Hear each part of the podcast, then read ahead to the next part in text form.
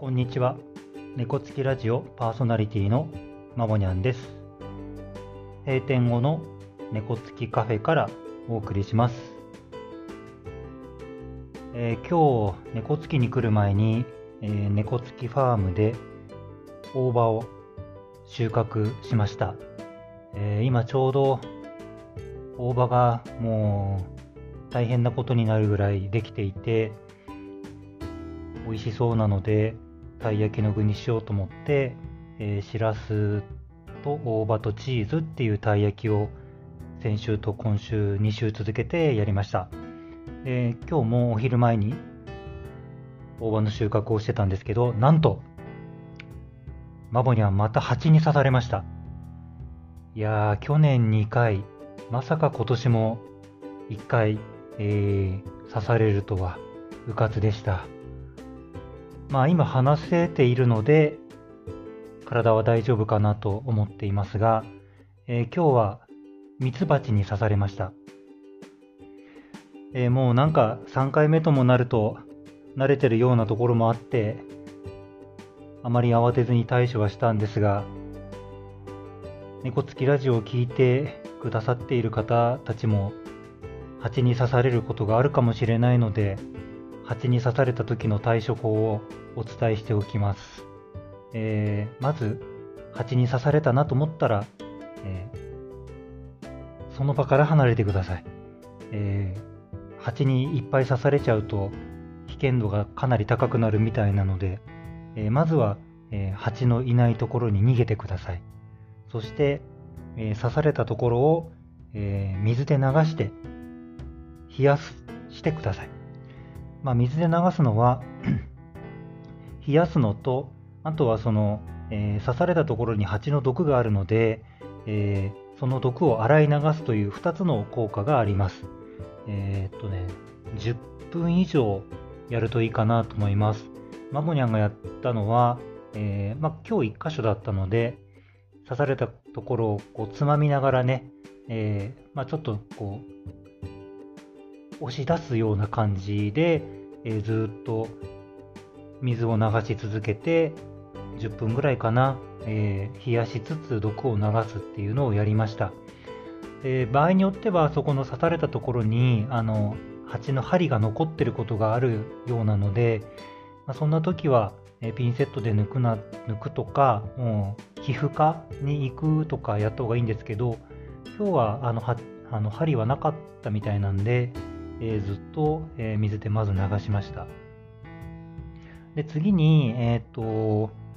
抗ヒスタミン剤が入っている軟膏で、えー患部を、えーま、薬塗ってください。でマボニャンは昨年刺された時の、えベタメタゾンっていう薬が残っていたので、えそれを、え流水で流した後塗って、え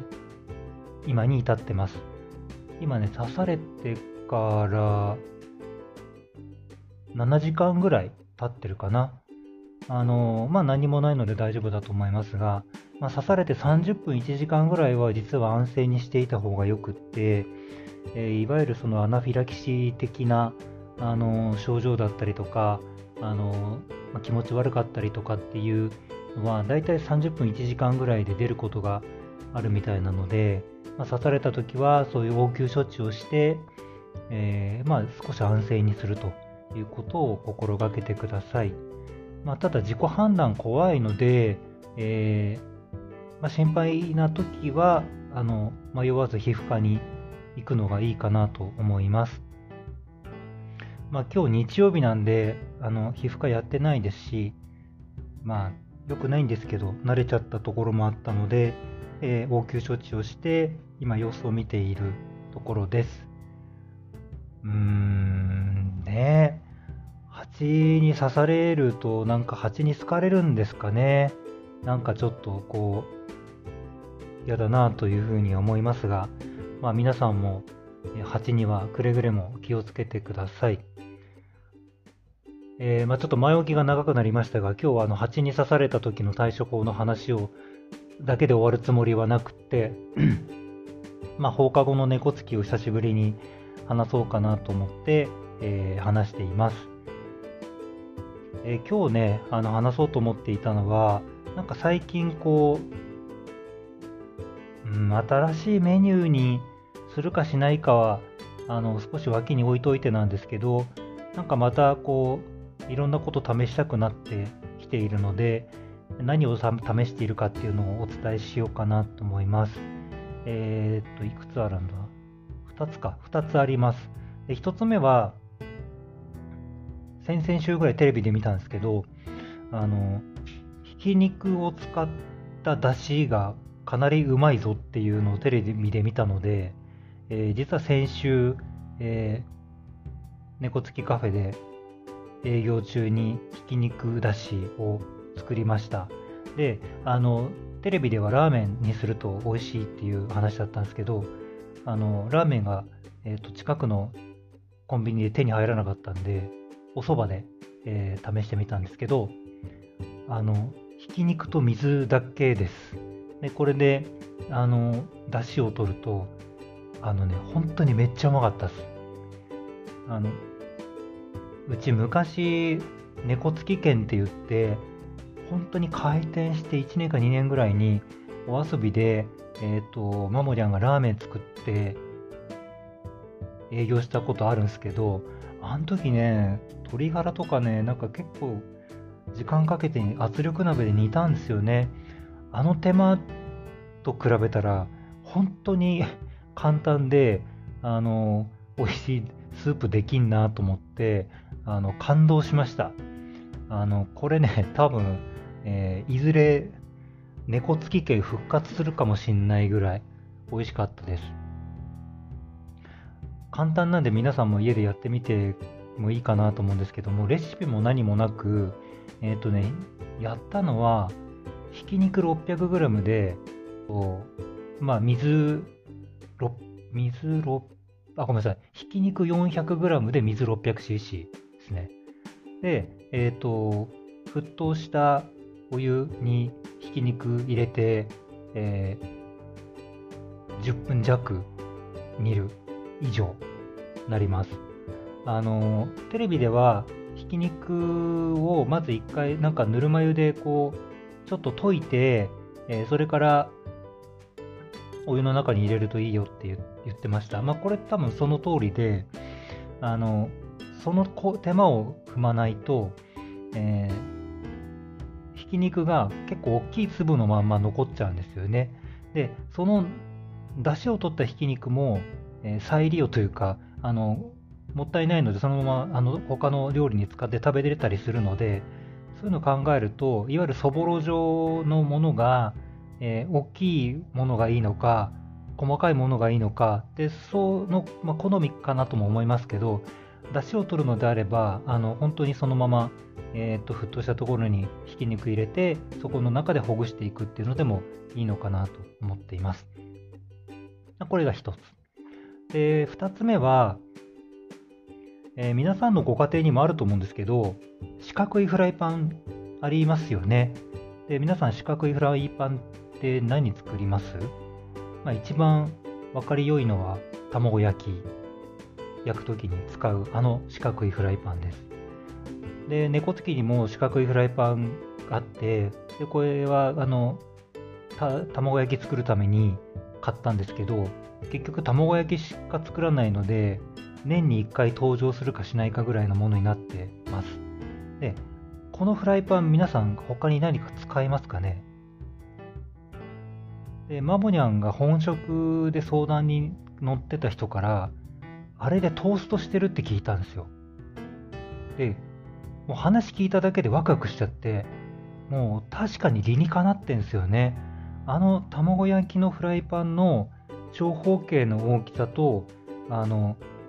いわゆる食パンの大きさがぴったりはまるらしいんですよ。でそれも2週間くらい前に聞いていて、で、今日やろうと思って食パン買ってきて、ついさっき、あの、四角いフライパンで、えっ、と、ピザを作ってみました。がね、うまいっすよ。あの、もう、もうちょっと試しようがあると思うんですけど、あの、本当にね、まあ、弱火で、何分ぐらいかなまあ、割とじっくり焼いたんですよね。5分、6分ぐらい焼いたかもしれないですけど、あの火加減間違うと焦げちゃうと思うんですけど、本当弱火でずっと焼いてて、えっ、とね、フライパンに当たってる底はカリカリ。で、中ふわふわ。で、まあ、改良があるなっていうのは、まあ、ピザのこう、上のチーズをどうやって溶かすかっていうとこが改良点だなと思っていて、まあ、今日はアルミホイルかけてみたんですけど、チーズがアルミホイルにくっついちゃうので、あとピザだとね、あのチーズの焦げ目とかが美味しいのにそれができないので、まあ、そこは考えなきゃなと思うんですけど、あの単純にトーストだけ焼くというふうに思うと、あのこの四角いフライパンもしかしたらあのトーストするなら最強の調理器具かもしれないです。今ね、いろんなあのパンが美味しく焼けるトースターとかありますけど、まあ、あれちょっとマボには試したことないですけど、えー、これまで食べてきたトーストの中で、ちょっとごめんなさい、1、2を争うぐらいパンがうまいなと思いました。あの、えっ、ー、と、パンはスーパーとかで買える市販の食パンを使ったので、パン屋さんのすごいこうこだわりのあるとかではないんですよ。手に入りやすいものでやってみたんですけど、あの、ほほんとこれはね、感動ものです。あの、皆さんもし、あの、試したいなと思ったらぜひやってください。マボニャンおすすめです、これ。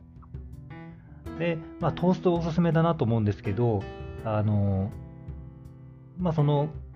四角いという形を考えれば、多分、油揚げとか焼いてもうまいんだろうなと思いますし、あの、まあ、厚揚げとかね、なんか、こう、お好み焼きとかね、丸にこだわらず、あの、四角い形にするとか、ひっくり返すとかっていうのを考えると、この卵焼きを焼くためだけにしか使わないと考えていた長方形型のフライパンが、ものすごいこう、違う価値を持ったものに思えてですね、これはこう意識改革だなというふうに思ったんです。あの、まあフライパンの話ですけど、思い込みってやっぱりこう視野を狭めるなっていうのを、えー、美味しいトーストとともに感じました。ね、あの、ちょっとこれはもうマボニャンの、まあ、悪い癖で気になったことはもうやりたくなっちゃうので、ひき肉の出汁にしても、あの、え、ー、と、四角いフライパンのトーストにしても、えー、もうやってみたくてワクワクしちゃってやったんですけど、あの、ややってみたからこそ見つかったことがあって、いやー、ちょっと楽しいなっていうお話でした。あの、今日は本当に、あの、蜂に刺された時の対処法とか、え、マボニャンがやりたいことやった話とか、あの、なんか、こう、肩の力抜いたような話でしたが、あの、もう最後までお聞きいただけてたのなら嬉しいなと思います。今日もお付き合いくださってありがとうございます。えー、猫つきラジオは毎週日曜日夜7時に配信しています。えー、もう160エピソード超えてるので、えー、まあ、新しい配信じゃなくても過去のいろんなエピソードありますので、えー、もし題名、ね、あのエピソードの題名見て引っかかるものがあれば、えー、大体10分弱ぐらいでお話ししてますので、えー、聞いてみていただけたらなと思います。それではまた、え、次回の配信まで良い気づきを